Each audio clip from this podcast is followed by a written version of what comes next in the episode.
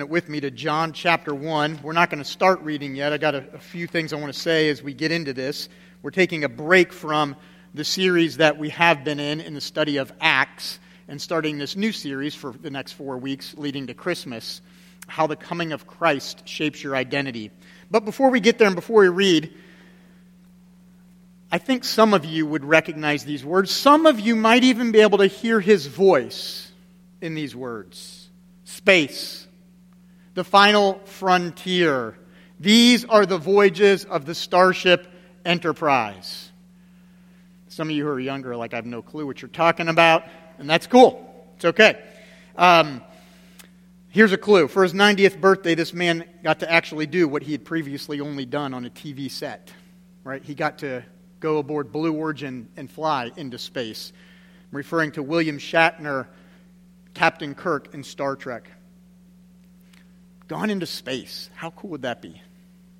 The Hubble telescope we've sent out, right, is, has returned amazing pictures of galaxies and, and space far out there. It's, it's fantastic. We've sent rovers to Mars, right? We're exploring space in all kinds of ways. And the, the questions behind that are questions like Is there life out there? Can we save Earth? Or can we escape Earth to survive its demise? Those are some of the questions people are asking. And while we explore the far reaches of space out there, one of the things that we're also doing is exploring inner space within our own souls, within our own beings, within our own psyche, within our own personality. I mean, consider the movement for people to identify with whatever ethnicity they want to identify with, to identify with whatever gender they want to identify with. Right? It's, it's asking the question who am I? Who do I want to be? Who am I? Or consider the movement uh, of, of the Enneagram personality profile study, or consider the increased demand for counseling. Right? You and I are asking questions who am I? What shapes my identity? What out there in those circumstances and those big meaning questions shape me? And what is it inside me that shapes me? Why am I saying all this? I'm simply making that observation that you and I are all on a quest to discover. To discover questions about life, meaning, existence, what it means to be human, we're exploring and discovering things that shape our identity, and that's why we want to do this series for the next four weeks on the things that shape our identity and how Christ shapes that identity.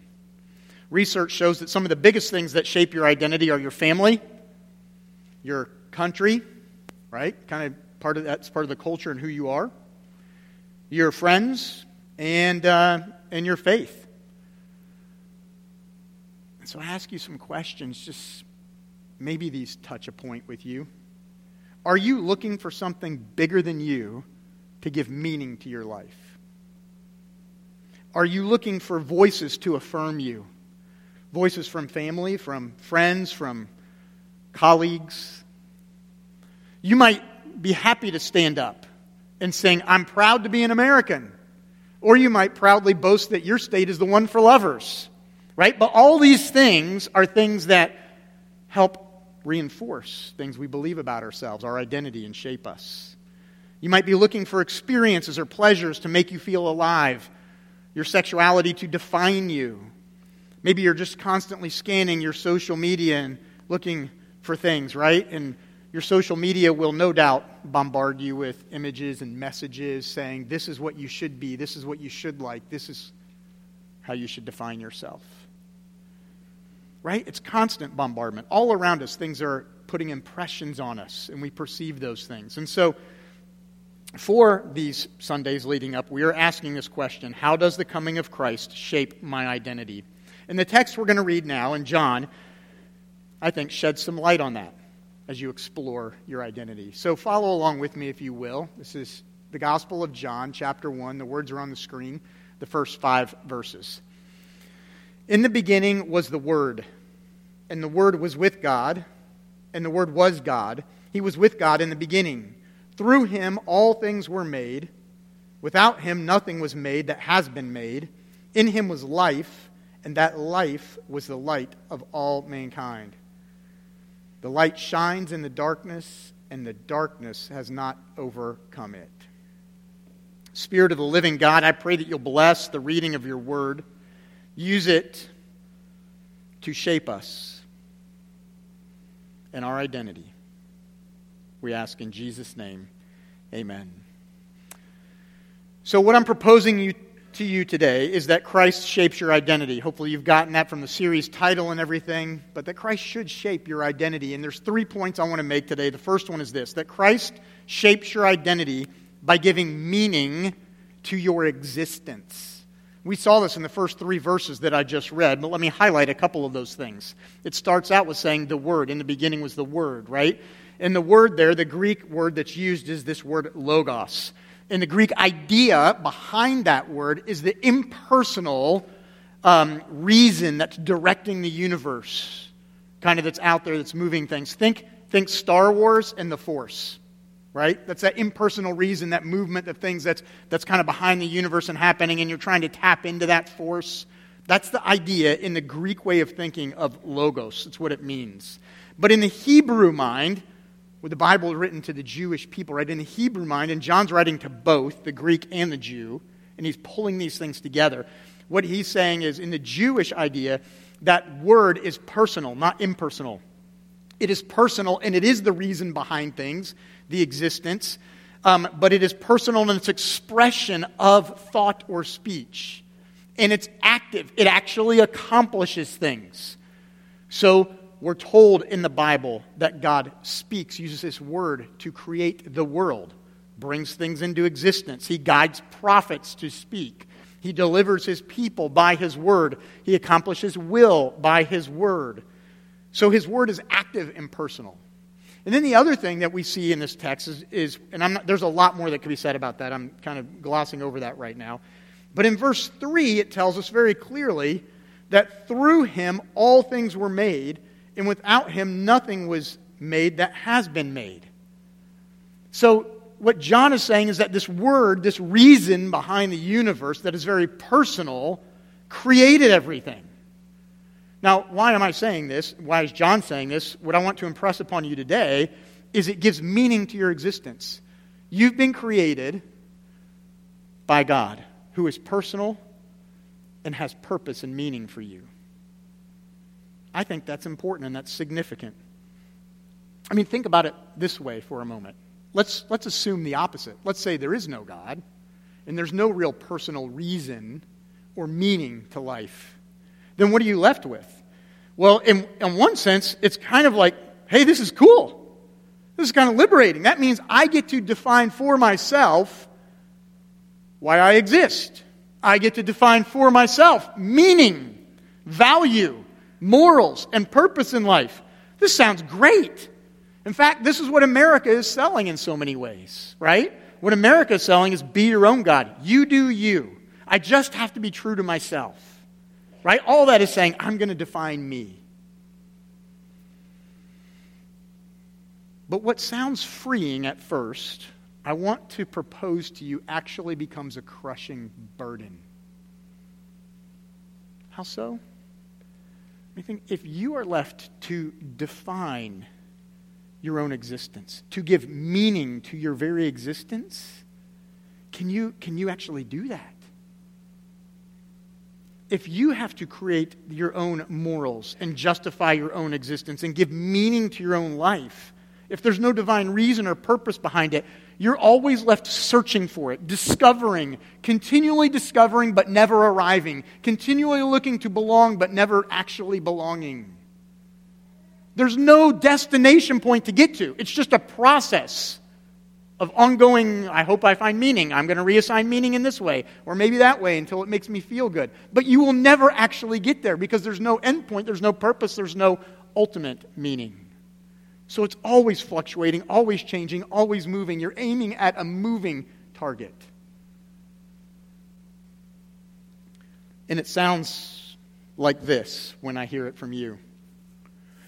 I just want to give moral direction to my children and feel like I need to do that, but I'm not quite sure why or how, or I have some ideas, but I need some help in it. Right? Saying, I, I need meaning. I need value in life. My kids need it. Or I hear it this way I failed at my job or at my marriage, and I feel worthless. And while that's hard, right, what you're saying is there's meaning and value in that, and there is meaning and value in it. But now that it's gone, what meaning or what value do you have? Or I hear it this way I've succeeded at life and I should be happy, and yet I have this nagging thing within me that I'm lacking something, I'm missing something, I'm left unfulfilled. Right? You went after the thing that you thought would give you the most meaning, and now you've got it, and now what? Every Christian believes in God. But practically speaking, there's times where we kind of stop believing, right? That is, we stop putting it into practice, right? And we stop listening to his voice and we can feel aimless. We can feel like we're wandering. When you try to find meaning, value, and identity, and you still feel lacking, then I want to suggest to you what you need to do is actually turn to God, and what you have done is practically, practically functioned as if God's not there to give you meaning, that you're trying to do it all through your own identity making process, saying, This is who I am. And you need to stop, and you need to kind of step back and reflect and go, Okay, what does God say about that? You need to listen to God's voice and who He says I am. Let me move on to the second point. The second point is this that Christ shapes your identity by illumining your perspective. Here, I think, is where it gets a little bit more practical because before that was kind of like philosophical, and you're like, Phew Okay, just moving along. Christ shapes your identity by illumining your, per- your perception. And we see this in verses 4 and 5 that we read, where it talked about light and darkness, right? It says, The light shines in the darkness. What, what does light do? If it's dark, if you're, if you're out at night and you, and you need a flashlight because you're like going outside to look for something you dropped in your yard, you're like, I can't quite see, the light's not good, and you take a flashlight and you hit it to illumine that so that you can see reality more clearly. Or if you're taking a photograph of somebody, but it's dark outside, and you take the picture and you like look at it and you're like, I did this like a, a couple months ago. We were out to eat and I took a picture of some people, and um, and it was terrible. And I knew and I was like, sorry, it's kind of dark. They're like, yeah, you didn't take a very good picture. So they got their waitress to do it later. But, anyways, um, so I blew it, but it was too dark to really be seen because they couldn't see the reality and capture all the fullness of what was there. In other words, you need light to fully see and to be illumined and have perspective and perception of what reality is. And John is saying that light penetrates the darkness to do that. Another way of saying this is saying our ability for self discovery is true, but it's limited.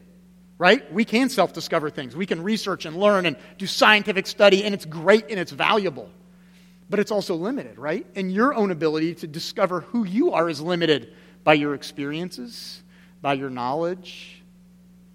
And what John is saying is you need light to shine into that darkness so that you see, so that you have an aha moment. You're like, oh, I never realized that about myself. I never thought about this aspect.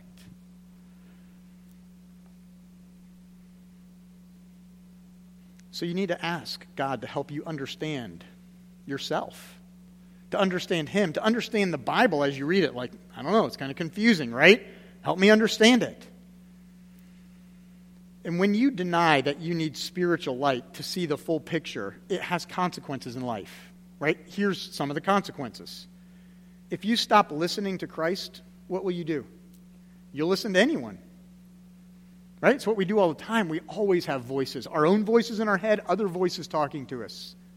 And if you stop listening to Christ, you'll listen to any other voice out there telling you what to do, what to believe about yourself, who you should be, or who you're not supposed to be. You will listen to what you want to hear, whether it's true or not, whether it's kind or not, whether it's good or not. You're like, yes, that's what I need to hear. But here's the problem those voices change their minds because they're people. They come from humans, and humans change their minds. And they will change their opinions of you and what you should do and how you should look, or how you should act, or how you should behave, or how you should identify. And they will move the target, and then you'll, left be, you'll be left feeling lacking again. What am I going to do now? But the truth is, we all need voices to affirm us. We all need voices to guide us, to direct us, to shape us. That's important. It's powerful. We need it. And humans can help with that in great ways. It's what we're supposed to do for one another, to encourage one another. But humans can also hurt with their words. Instead of affirming, they can be abusive. Instead of helping, they can be hurtful. Right? And so those words have power. And the question that John is saying here, I think, then light into the darkness is will you listen to other voices? Will you see through different lenses? And will you see what God is telling you? So I want to encourage you to ask Christ to reveal himself to you this holiday season. Over the next four weeks, as we talk about identity, say, Jesus, will you reveal yourself to me? Will you shed light on who I am and who I'm supposed to be? Here's the third point, the final point. Christ shapes your identity by dwelling in your life experiences. Um, before I get to that, I want to read one more verse, though, to try to put this impression on light and darkness in you. It's Ephesians. Can you put up that passage for me? Ephesians 4 17 to 19. Notice what Paul, how Paul talks about this. So it's not just John talking about this. Paul says, So I tell you this, and I insist on it in the Lord, that you must no longer live as the Gentiles do. Gentiles a word for people who are not Jewish. No longer live as the non Jewish people do in the futility of their thinking. They are darkened in their understanding and separated from the life of God because of the ignorance that is in them due to the hardening of their hearts. Having lost all sensitivity, they have given themselves over to sensuality so as to indulge in every kind of impurity, and they're full of greed. Boy, we could just go on right there for a long time. But what I want you to see is he's talking about darkness and how it's hardening their hearts, and it's not making them the people that they should be. And so Christ shapes your identity, yes, by illumining your perspective, but finally, this third point is by dwelling in your life experiences. So put verse 14 on the screen from John chapter 1. We did not read this, but this is just a few verses down. It says this The Word became flesh and made his dwelling among us. We have seen his glory, the glory of the one and only Son who came from the Father, full of grace and truth. John uses the word word again right there. The word the word, the logos, the word revealing the person of God. God is saying, okay, I'm revealing myself through my word to you. In other words, when it says the word became flesh, right? This is what Christmas is about. God came to earth in human flesh, in Jesus. And you're like, yeah, I know that. Yeah, but let that sink in for a moment. That means God had to reveal himself to you, not just through written words, but he had to do it in person, in human flesh. God couldn't just write the script for life, he had to write himself into the story as the lead actor in the film, in the play. He's saying, I must enter the world because the darkness is so great that you will not clearly understand who I am unless I enter it personified. So the ideas, even as John was just talking about, and I talked about in Greek philosophy and all those kinds of things, those are true, but, but God's saying you need more than that. You need, you need me in person. And so he enters and dwells, made his dwelling with us. When it says dwelling there, John's using temple language. Every culture has their temples, right? They do. You can travel around the world, you can see them. I've traveled a good bit, and I would love to travel more. But everywhere I go, there's temples in cities, in, in ancient ruins, wherever they are, churches, whatever they may be. Could be different kinds of things. Temples to mythological gods in, in Greece and Rome, right? To Zeus, to whoever, to Aphrodite, all different gods. You can see them everywhere. It's a place in a culture where they say, This is where we will go to meet with God. In America, there's probably lots of ways that happens, but I want to suggest to you a few ways that might happen is at the highest floor in the tallest building in your city. That's where the people of power rule over the sphere of their city and their region. It's where you go, oh, if I could just have that corner office. That's where the gods live. or the arenas and the stadiums for which we gather and we shout and we cheer and we curse the gods that are competing on the field, wishing we could have a swipe of them as they pass by or their autograph. Right? I mean, it's where we gather. These are our temples where we gather to worship. But do they show up for you when you need help? Does the person on the top floor come to your house? Does the person competing on the field show up in your life? Here's what I'm suggesting to you, and, and, and please don't miss this. Everybody seeks out God. They put temples together and try to go find. It's discovering, it's exploring, it's that quest for what's out there and what's in here. But what God said and what God did is to say, you can seek and you should seek, but it's not enough. If you really want to know me, I'm coming to you. I'm leaving the top floor of heaven and I'm coming to earth. And I'm not just going to be in the stadium looking for all the fame and praise, but I'm coming into your house where people are hurting and sick and dying. And I will come be with you in the lowest parts of your life. This is what God is doing to say, I come to you and I will identify with you and shape your identity. I have two good friends that were college roommates, John and Troy, and we still get together almost every year. Um, and uh, the year that I started this church in 2005, uh, I got a phone call from Troy's mom. I lived with his family for a summer, so she knew me well. And I got a phone call, and she said, um, We've lost him. I was like, What? We've lost Noah which was Troy's four year old son. They were on vacation, and he died. He had a heart condition they didn't know about, had it from birth, and he just dropped dead on vacation at their lake house.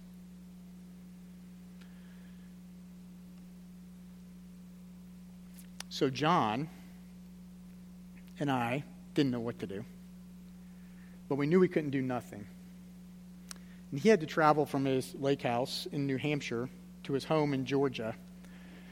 And so John and I talked, and John was in Florida at the time, and I was here. And we said, well, he can't arrive there alone. And so we left, and we beat him to his house. We sat on his steps, and when he pulled up the driveway, we were there waiting. Didn't have words to say, just hugged him. Said, We love you, man. And you see, this is what God does at Christmas. He doesn't say, just set up your temple and come find me. He says, I'm coming to you. I will come to you in person so that you know that I'm here and that you know that I care. I'm entering your life, taking on your experiences. I've ex- Jesus comes in and takes on your experience and knows temptation, though he was without sin. He takes on your experiences and knows your suffering and your, your sorrow.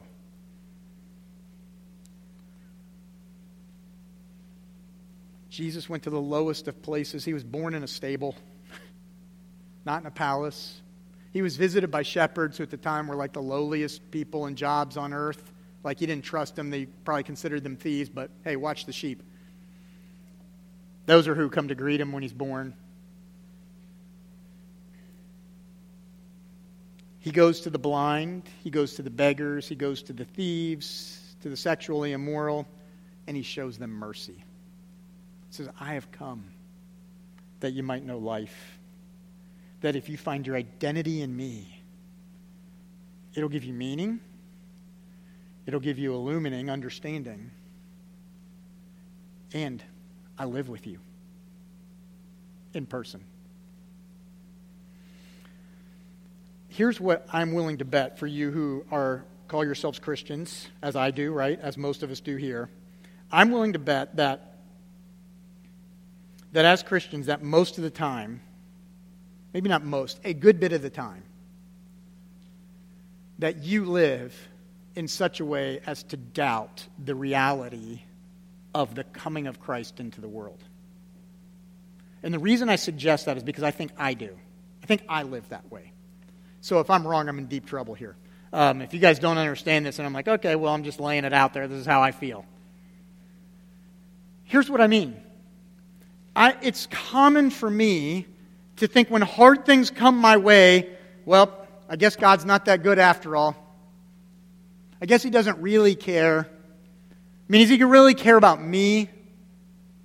Is He really going to show up for me? He, he's probably good to others, He won't be good to me. That's saying, God, you don't care enough to come and be good in my life. Right? Or another way is when you sin and you rebel against God and you do your own thing and you think, oh, yeah, I messed up. That's, that's, pretty, that's a bad one. And, um, and you think, well, he's probably, he's probably angry. And um, he's probably really angry.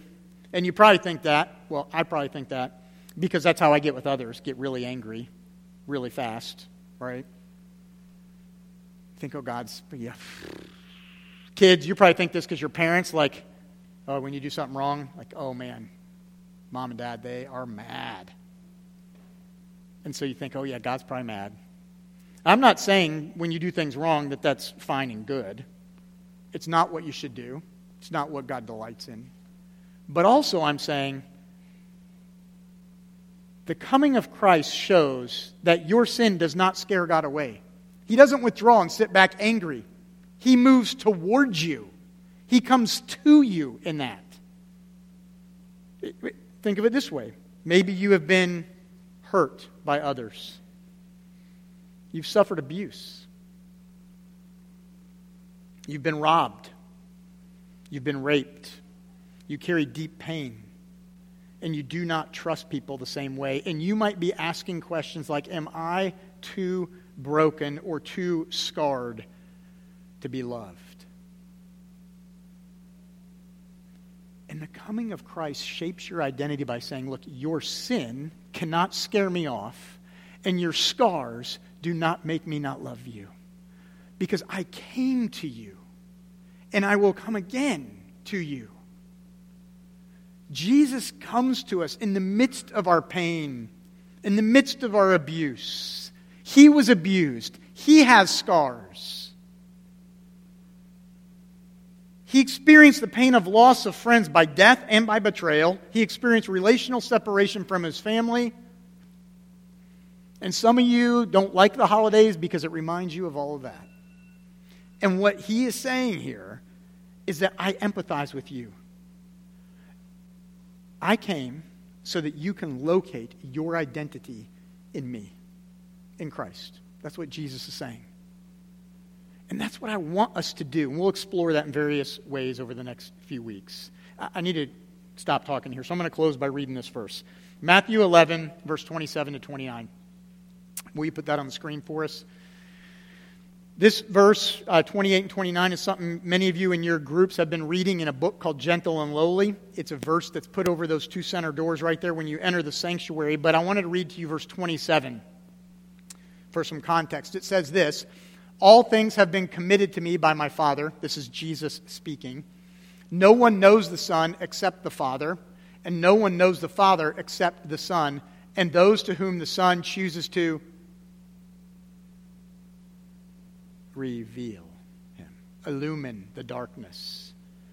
Your powers of self discovery are great but limited. You need it to have Jesus revealed to you. God revealed to you. It's why he came in the flesh. And so Jesus is saying, except he chooses to reveal to him. Now go on. What is he going to reveal about himself? Oh no, God's going to reveal himself. Who is he? Jesus says, Come to me, all you who are weary, all you who are burdened, and I will give you rest. Take my yoke upon you and learn from me, for I am gentle and humble in heart, and you will find rest for your souls. God is saying, I'm going to reveal myself to you. You're like, oh no, who is he? And he comes in the person of Jesus and says, I'm gentle and I'm lowly and I'm going to give you rest. Because your own quest and exploration to define your meaning and existence in life is unending and unsatisfying, and you need to find it in me, and then you will have rest. Maybe you've pushed God aside in life. Maybe during COVID you walked away from God, or maybe you're coming toward God. Whatever the case may be, will you pray a prayer, a simple one sentence prayer for the next few weeks? This Jesus, will you shape my identity? Jesus, will you please shape my identity? Make that your prayer this Christmas season. Let's pray. Jesus, I pray that you will shape our identity indeed. And you have in so many ways, and yet we are quick to forget, slow to remember, easy to doubt. For those who are curious and who are kind of seeking and saying, I don't know, I feel like I'm lacking something, I'm missing something, Jesus, will you reveal yourself to them? To be the light in the darkness, to be the hope where there is a lack of meaning. And Jesus, will you empathize with our experiences as you have already done? Will you help us to know that and believe it?